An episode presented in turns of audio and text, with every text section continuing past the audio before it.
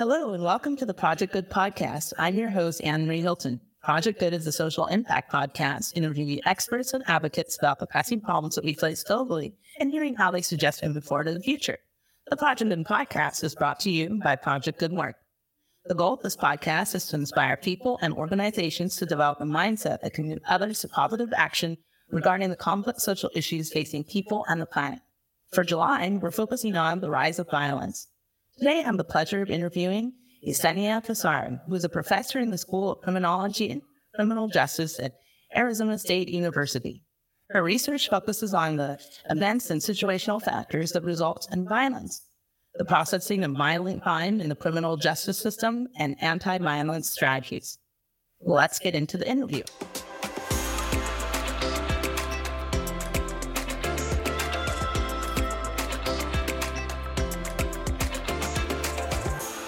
It's no secret that America experiences a lot of gun violence. In fact, according to the Giffords Law Center to Prevent Gun Violence, nearly every American will know at least one victim of gun violence in their lifetime.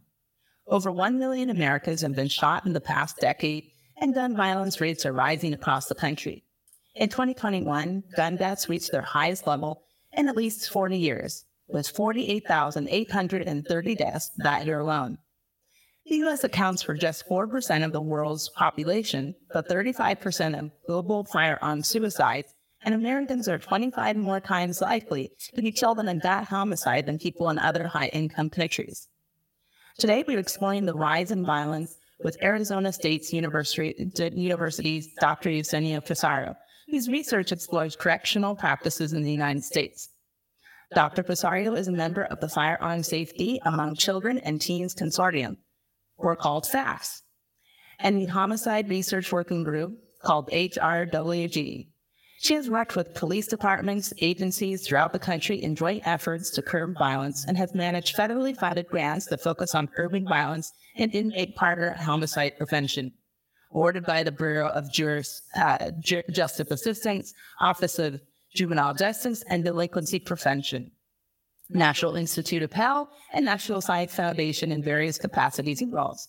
She currently serves as the editor in chief of Homicide Studies. Welcome, Dr. Pizarro. Well, thank you for having me here. It's a real pleasure to to speak to you um, today. Yes, I'm so happy to um, talk about this topic because it is, um, mm-hmm. you know, well, I guess in America it is always timely. yes, but, um, unfortunately. But, yes, um, but mm-hmm. lately, as we uh, seen um, in these, uh, I guess, uh, uh years of the uh, pandemic and um, since more and more things have unfolded that have, uh, I guess you could say, shocked most of us out of our seats. Mm-hmm. Um, so before we get though um, into the interview, I always like to get to know a guest a little bit more uh, personally. So, what uh, made you pick uh, criminology to study as a major in college? So, um, I grew up in the inner city of Newark, New Jersey, and um, during the height of the crack epidemic. So, um, I saw a lot of um, um, uh, crime and victimization. And I always wanted to do something to help my community and to help people. And I was fascinated by why people engaged in things that were mean or not so nice to to others. And i thought that that meant i wanted a career in law as a as a as a judge but it turned out that um, the better path for me was to be a social scientist um, so that i can um, work in providing an understanding for why these things occur but while providing that understanding, also be able to um, tailor and to suggest actual prevention um, strategies. Wow. Okay. Um, that's the, you know, uh, I always think it's cool when people take their real life experience and then start to um, expand it in ways that they can uh, go out and help those people, not only in their community, yeah. but um, just society. So I commend you um, for um, doing that. Thank you. Um, you know, I just, uh, just on a personal note, I know I took like one criminology um, uh, class in college and I, uh, cause I was leaning out the forensic and And then I remember mm-hmm. it was like, you'll probably start to feel so down. They start looking at dead people all day. um, so, um, but I know it's very yeah. interesting. I know it's very interesting. So, um, and uh, that's one of the reasons I'm uh, excited to talk to you because I, I know it's a very, um, uh, you know, um, exciting field in, in, in, in, mm-hmm. in of itself, um, but also, um, you know, uh, with your expertise and specifically, um, you, you know, when you focus on gang violence, which, which of course here in America has been like the hot button. Yeah, yeah, yeah. Um, so I guess um, when we, uh, this will start at the beginning.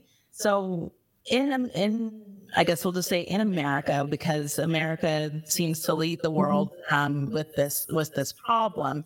Um, I guess what do you think makes America, I guess, different than other countries in the world? Well, in in terms of so what what, what makes us stand out um, to other sister similar countries is our rates of of, of firearm harm, right? And firearm related harms.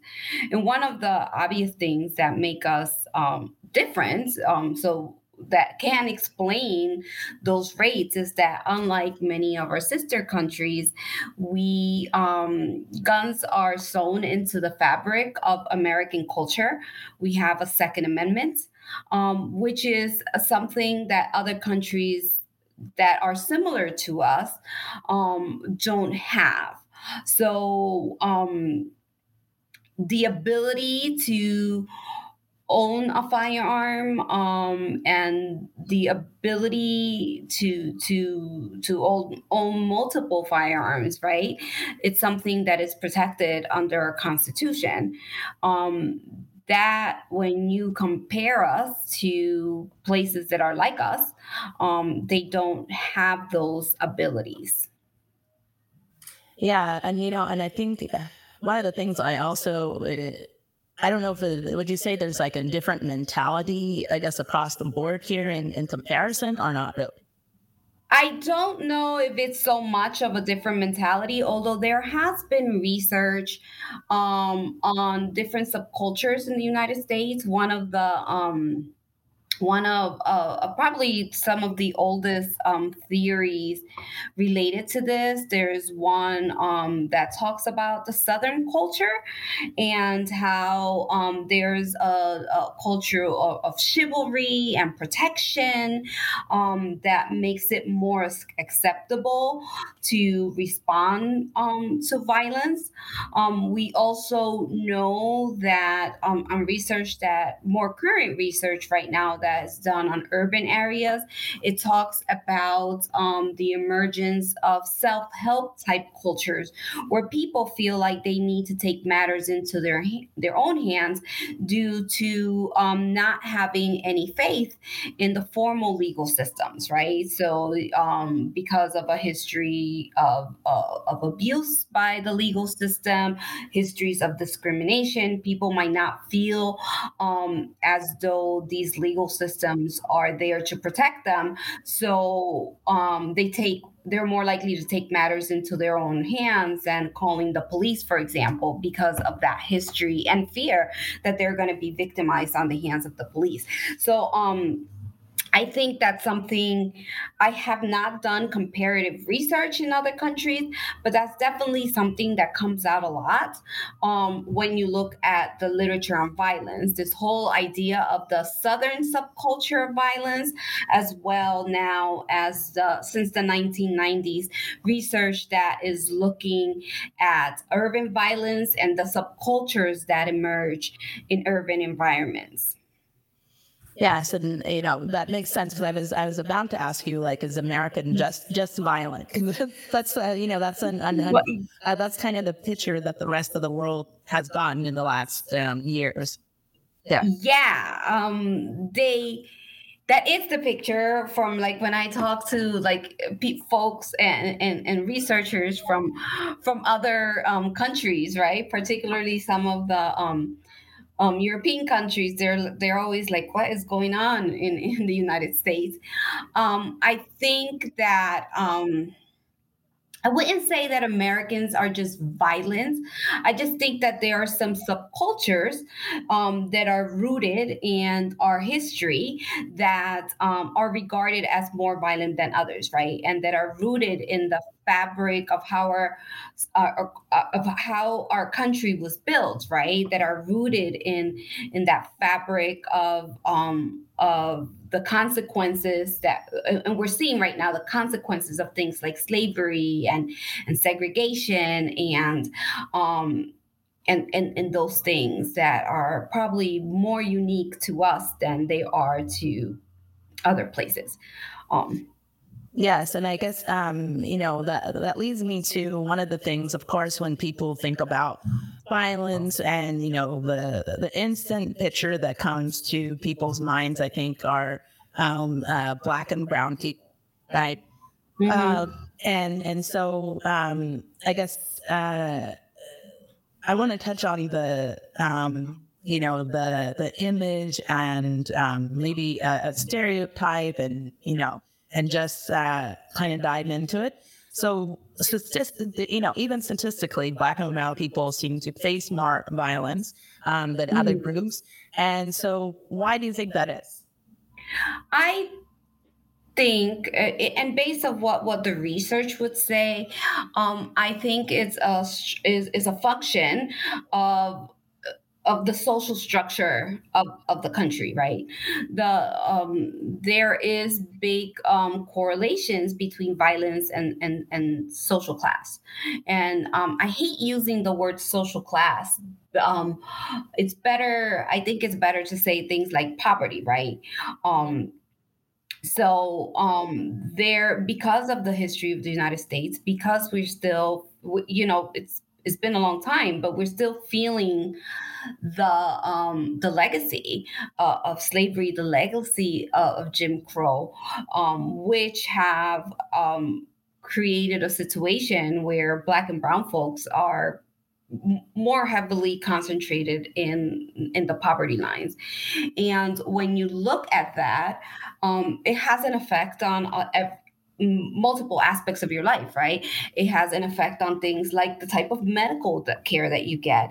It has an effect on things like how are you going to be, are you going to be exposed to toxins that can um, create um, bad health effects and, and, externalizing behavior. It has an effect on education and opportunities for better education. It has an effect on what type of employment opportunities are there. And more importantly, it also has an effect on how the criminal legal system reacts to you, right? So we know, for example, and there's been research that's been done on policing, is that um, based on where you live, the type of policing that you're going to get is going to be different, right? So if you live in an in an urban area that's characterized by poverty and cons- consequently higher crime rates, the police might be a little bit more aggressive or a lot more aggressive when they police you in that community versus what they're policing in other places. So all these things are conflated with each other among themselves to create environments um, that are ripe for crime and that are ripe for the emergence of violence crime, right? So they create the cycle, right? Now people in these environments may not be getting the proper nutrition and healthcare, which can manifest itself in certain things. And you couple that with they're also the children are not getting the proper opportunities or the proper education that they need to succeed and, and break those cycles. So it's just a never ending cycle that are, are, created that unfortunately we're still seeing due to um, policies from the turn of the century, the previous century, that have affected people. Um, and I went into my criminology lecturing mode. So if no, no, no, no, no. I, no, I appreciate it. You know, that's what we, we like on this mm-hmm. podcast. That's we like to, you know, talk mm-hmm. to the people who are the experts. Um, mm-hmm. and, and, and so, you know, you bring up a point that I think a lot of people continuously miss. Um, and I think it's purposely missed, missed, missed um, because we like easy, right? So it's easy just yeah. to, to classify people and say, well, it's just how they're made, right? Mm-hmm. Um, but uh, they don't consider all these um, external factors that are playing mm-hmm. into um, a human being's, uh, you know, psyche, um, emotional, and even physical health. Um, and that, yeah. you know, um, uh, essentially it's almost like you have, you're in a pressure cooker. Yes, yes and and uh, it's not as simple right? So some people would say like yeah people make choices but what they don't understand that those choices don't occur in a vacuum right? That those that all of us have our influence and our behaviors and how we react to things and are influenced by our social context and what we're surrounded of and our upbringing and and um so it, it, it, it the so the outside social affects the inside of, of us and um unfortunately there's still a lot of inequalities in the united states that affect some groups more than others yes and then you know i think um and this i know i'm i'm i'm stretching it a bit but i mm-hmm. think um you know with the pandemic it it even well no I, I guess I'm not really stretching stretching it a bit. I think the pandemic even highlighted more and more of those inequalities, right? Um, yes, and and, and definitely. And, and also brought people who maybe weren't experiencing any of these things into that now new cycle and being and they're like, what? I never had to deal with this and deal with that. And oh my mm-hmm. goodness, mm-hmm. right? Uh, when the kids, you know, yeah. so many people were out of work um, they had to now, mm-hmm. um, you know, go into maybe programs or start acting into systems that they never even knew existed. Mm-hmm. Um, so, you know, um, since the pandemic, uh, you know, every day I don't, I, I purposely don't every day anymore, like watch the news because there's only so much I can, uh, um, emotionally handle. So I take my, mm-hmm. I take my news days now and catch up. Yeah. Um, yeah. But how would you say that um, the pandemic um, exacerbated this problem? I so before the pandemic, we were starting to see steady in, um, steady increases in violence, right? But I think that the pandemic actually like just um, um like it just like moved everything forward, and definitely the pandemic definitely brought um extra stresses to the general American population, um, and you couple that with um and, and I'm not a political scientist or historian, but there was also around the pandemic this change in rhetoric, right? Where people just felt like it was okay to go and insult okay. others, um, which is probably a topic in your uh, of another podcast episode. yes, it was actually. yes. A change of, of right. rhetoric coming from the top down to us. Then you add a pandemic. Um, I just feel that in uh, maybe a hundred years from now, right? Um, our grandkids are going to be studying this, but it feels to me that there's been like a shift in in in, in culture and and stuff that we're then coupled with the pandemic and now all of a sudden you see these extra high rates of violence but one of the things i think that's very important to note is that for whatever reason um, gun sales went up during the pandemic, right? The gun sales went up. People were arming themselves more. I, I guess the fear of, of like a crash of the country. I don't know. Mm-hmm. Um, but gun sales went up. And with that increase in gun sales, right, you are, we also saw an increase in firearm mortality. Yeah, yes. And, you know, I think a lot of people don't realize in America there's more guns than there are people.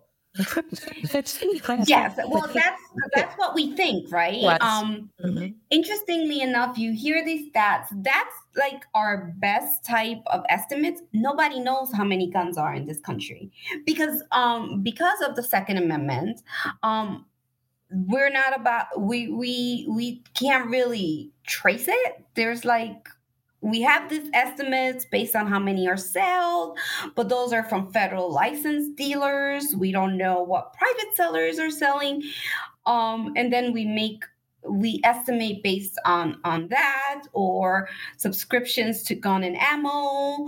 Um, but be, we don't really have great records um, or a, a, great tracking system for firearms. Um, you you can't do that. Um, at least it's it's been blocked. Um, Amen.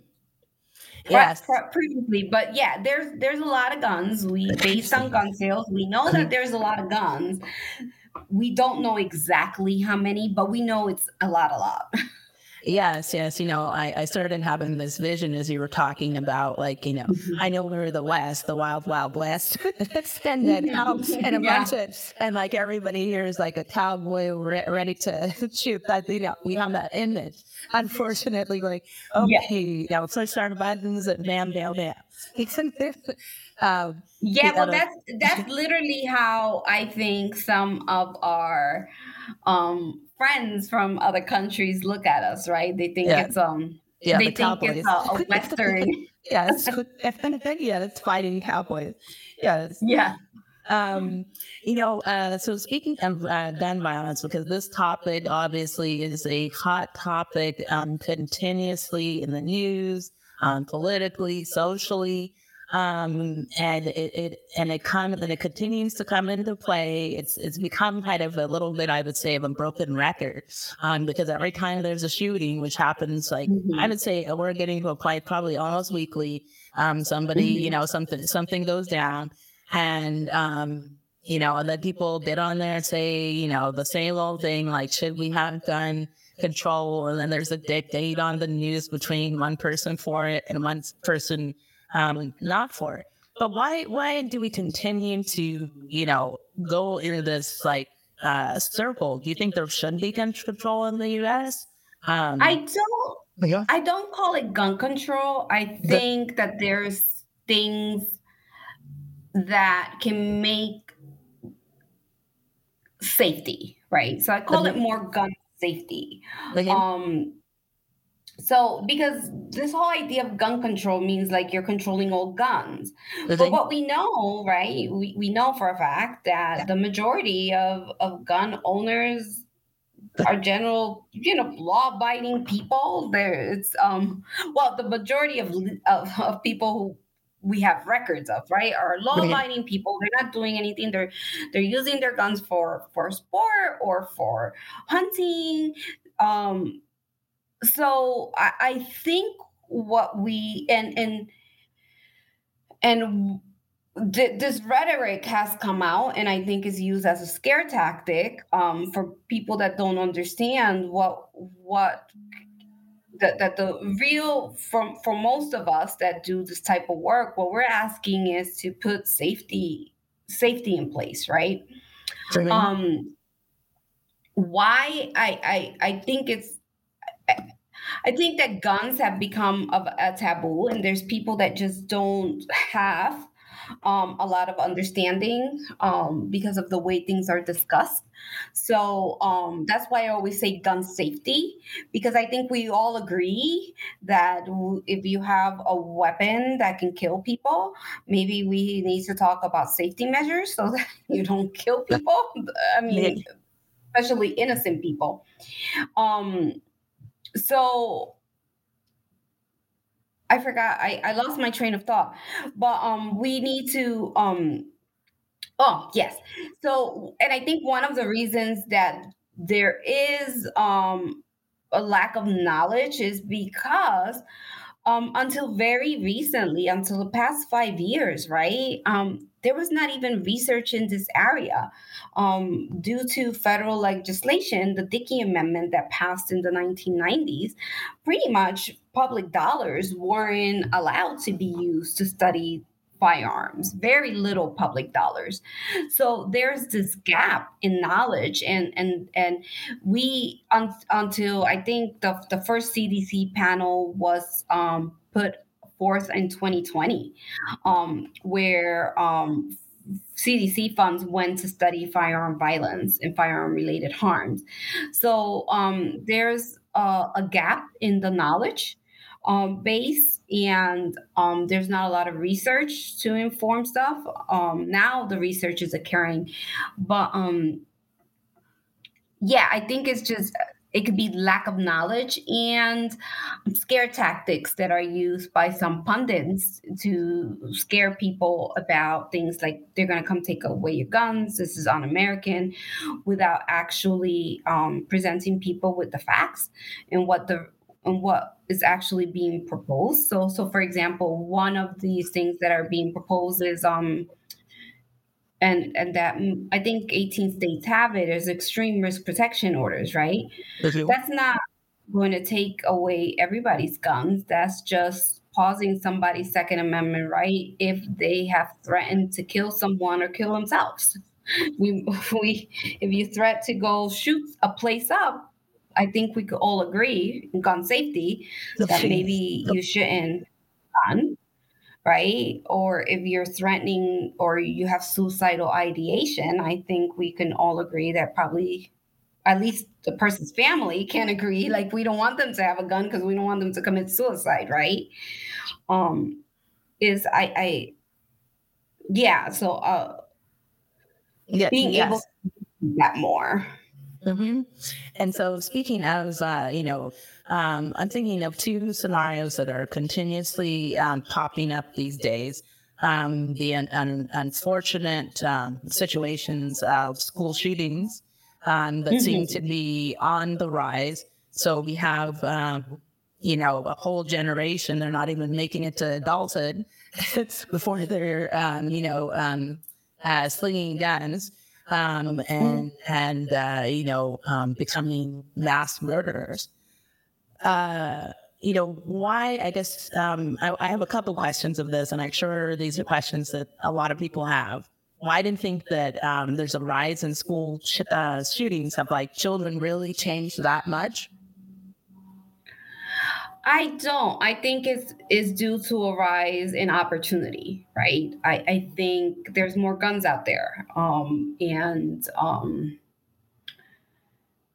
and um and it's just easier to access, right? And I'm not a child psychologist or developmental psychologist that examines youth that that way, but one of the things that we know is that um and as a criminologist who study a situational factors, the first thing that comes to mind is that there's just an increased opportunity because there are, we know that there are more guns out there, right? So, which if you're not securely, um, securely um, handling your gun or um, putting your gun away, it, it just creates more easier access, right? So I think one of the things that we have to explore is how do you limit that access of especially of, of young kids, right? How how do you limit that access? Yes, yes, yes. Because like it seems to be that you know either the parents have guns or I guess or uh, people or young people have figured out how to do everything online. yeah. Well, figured out how to go everything online, yeah. but depending on the state, you can go at a, after a certain age, you can go to Walmart and, and get a gun, right? Some yeah. states, that's mm-hmm. the way it is. It's part of the culture, right? And that's just um, the way it happens. So I think what some gun safety scholars will say is, you know, perhaps we should not make it that easy because when you just open it up for everyone, you have an increased risk of people that shouldn't doing it, right? Yes. And getting one. Yes, and then the the, the other hot there's uh, two other hot buttons. First of them, they do one that touches on uh, at least uh, fifty percent of the global population. Um, is there's a rise in women being killed or victimized as yes. well. Um, you know, one of the things that I have been highlighting to a, through a lot of our podcasts this year, there, and maybe even last year I did it, um, is that it seems that women are under the microscope in a whole different way than I've ever seen in history. and um, and so you know, and then women have become, uh, you know, uh, I guess you always have to have in your shield.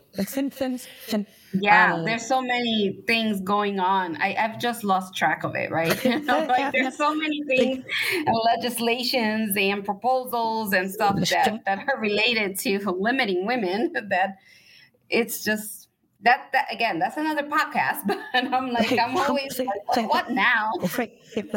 yes. Um, do you think that there's a correlation? Um, you can just answer this. I know you're not a psychologist, but is there? Um, this is something that I'm doing kind of a way out there on the thought. But do you think that because of um, the lack of like our society has become much more uh, what's the best word?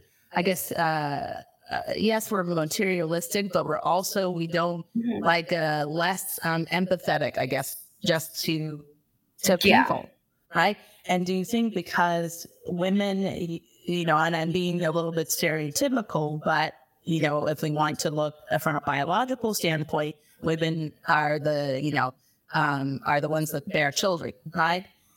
And mm-hmm. so, um, and because there has been like this uh, lack of empathy, of this um, disregard, um, uh, essentially for life, as uh, you know, this violence and guns and everything um, keep rising. Do you think that that has a correlation of why then women are being killed and victimized?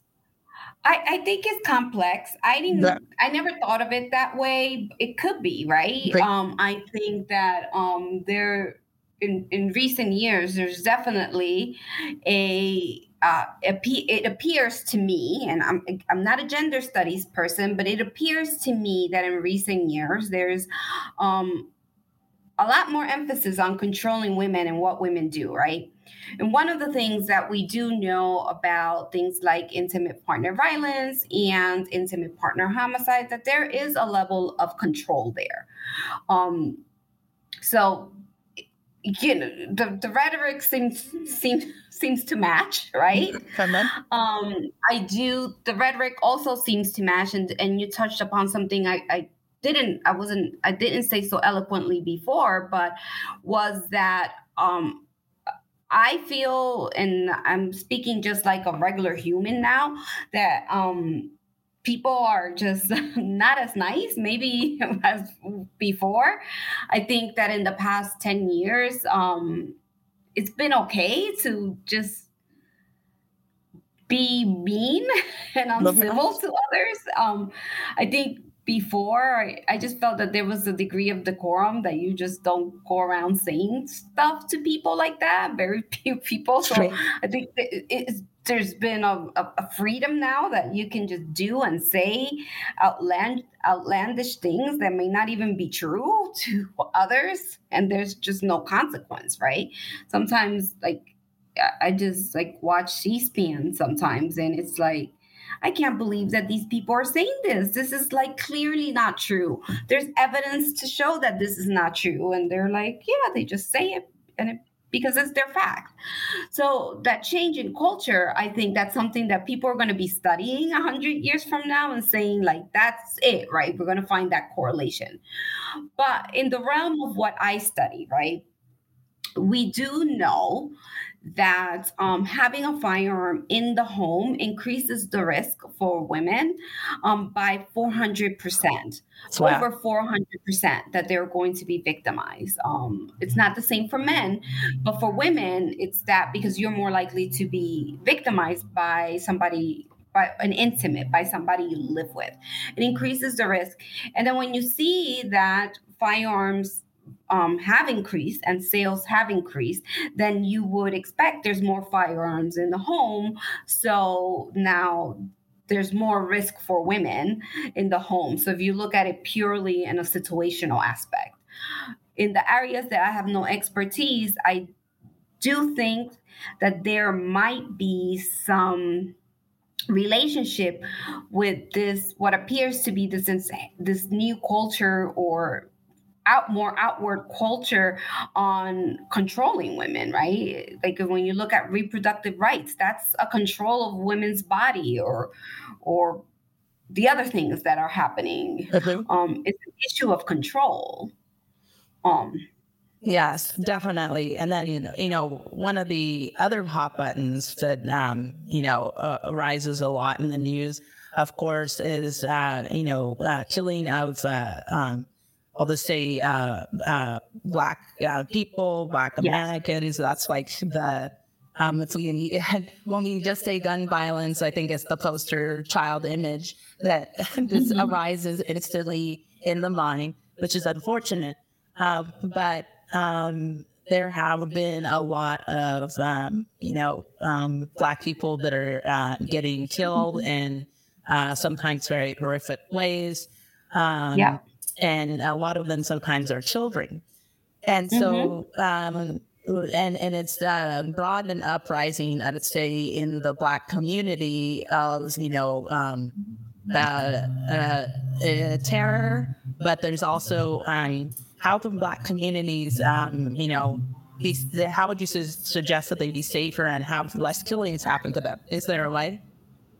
I I don't you know that's a packed question. Um, we just I, I was just reading before this this our our our, our meeting the, the the latest shooting in in Kansas City. I I wish I had a solution. I think we need to do a better job at um at educating people. Um, I again, one of the things that I have noticed, and just as a human, not as a criminologist, in the past ten years, is that um, people are just more overt with their racism. It's like back in the day, I feel like they were like less overt, but now it's just like in your face racism. I think a lot of it is also um, fueled by the rhetoric that we're getting from the top down, right? Um, and and and media and the things that you hear now. I don't know how to fix it. The only thing as a criminologist I could say is like, you know, perhaps letting everybody without proper background checks, without um, um, checking perhaps it's not a good thing to just let everybody have a gun because if they have these fears that um that they have made up in their mind because of Fox News, they're going to victimize others. I wish I had a solution. Um, and it, it's something that really bothers me and it keeps me up at night because I don't know how to fix it other than and I do what I can do is just um, make sure that as an educator, I am bringing facts and teaching my students facts. And I hope that by showing them facts and educating people, um, that they can you know have more empathy. And when they go out into the world they are like good citizens. Um that's the um and then i vote right? I'm, I, I don't miss an election, but I wish I can do more, and I just don't know what to do at this point. Yes, it, it is a it's a you know it's a it's a huge huge problem with uh, probably a million layers. Um, yeah, so, yeah, yes, yeah. Yes. And I'm sorry you're hearing blowers. Um, the landscaper for across the street is here, and it's really annoying me. Um, no, no worries, no worries. I, I understand. um, I just have two more questions because I know um, sure. your time. Based off of uh, uh, everything that you've uh, you know studied, research, and then of course uh, lived experiences. Um, and I know you don't have a crystal ball, um, but I guess if you pretended they did, would you, what do you see in the future um, in this area? Will violence continue to increase? Are we going to get go the other way? I am optimistic. And this is why I'm optimistic. Um now there's cleaning the street. Oh, well, yeah, but let me go back to that. I'm optimistic, and I'm optimistic because I see the push of um, the young people. Right, I am feeling good um, when I see the understanding of young people that these are going to be your future voters and, and, and the people that um, are going to be putting lawmakers in, um, they seem to be a lot more conscious about important social issues, including violence and other things like climate change. So I'm optimistic because I'm liking what I'm seeing from our youth. In the realm of firearm violence, I'm also optimistic because I'm seeing a more more and more Americans, right? And actually, the majority of Americans are in favor of, of um, firearm safety regulations. Um, there has been an outpour of, of now research funds. One of the things that I was doing this morning, I, I'm in a panel with the CDC looking at potential future research that can inform anti violence, right? So um, I'm seeing that there is an attention and i'm seeing that our youth are not passive um receptors of this is how they're going to be. They're you know as a mother i sometimes get upset with my child's sass and he has questions like why and and I want to understand and I get upset with that but this is like actual good traits as he grows up right? He's not going to be this passive receptor of this is the way it is. And I'm seeing that more and more among our youth. So I am optimistic of what the future has um, because I, I believe that this generation coming up is going to um, not be passive receptors and are going to make a difference.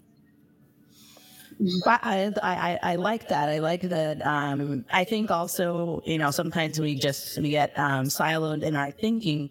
But um, mm-hmm. you know, students, uh, you know, the, the youth of today have a totally different experience than the adults, mm-hmm. um, because you know, um, a lot of us uh, grew up when uh, technology was just becoming of age. Um, when yeah. you, you, know you could uh, be, uh, I'll say, quote unquote, globalized. Um, you know, uh, so it, it, I could see where you can, um, you know, see an mm-hmm. optimism to it.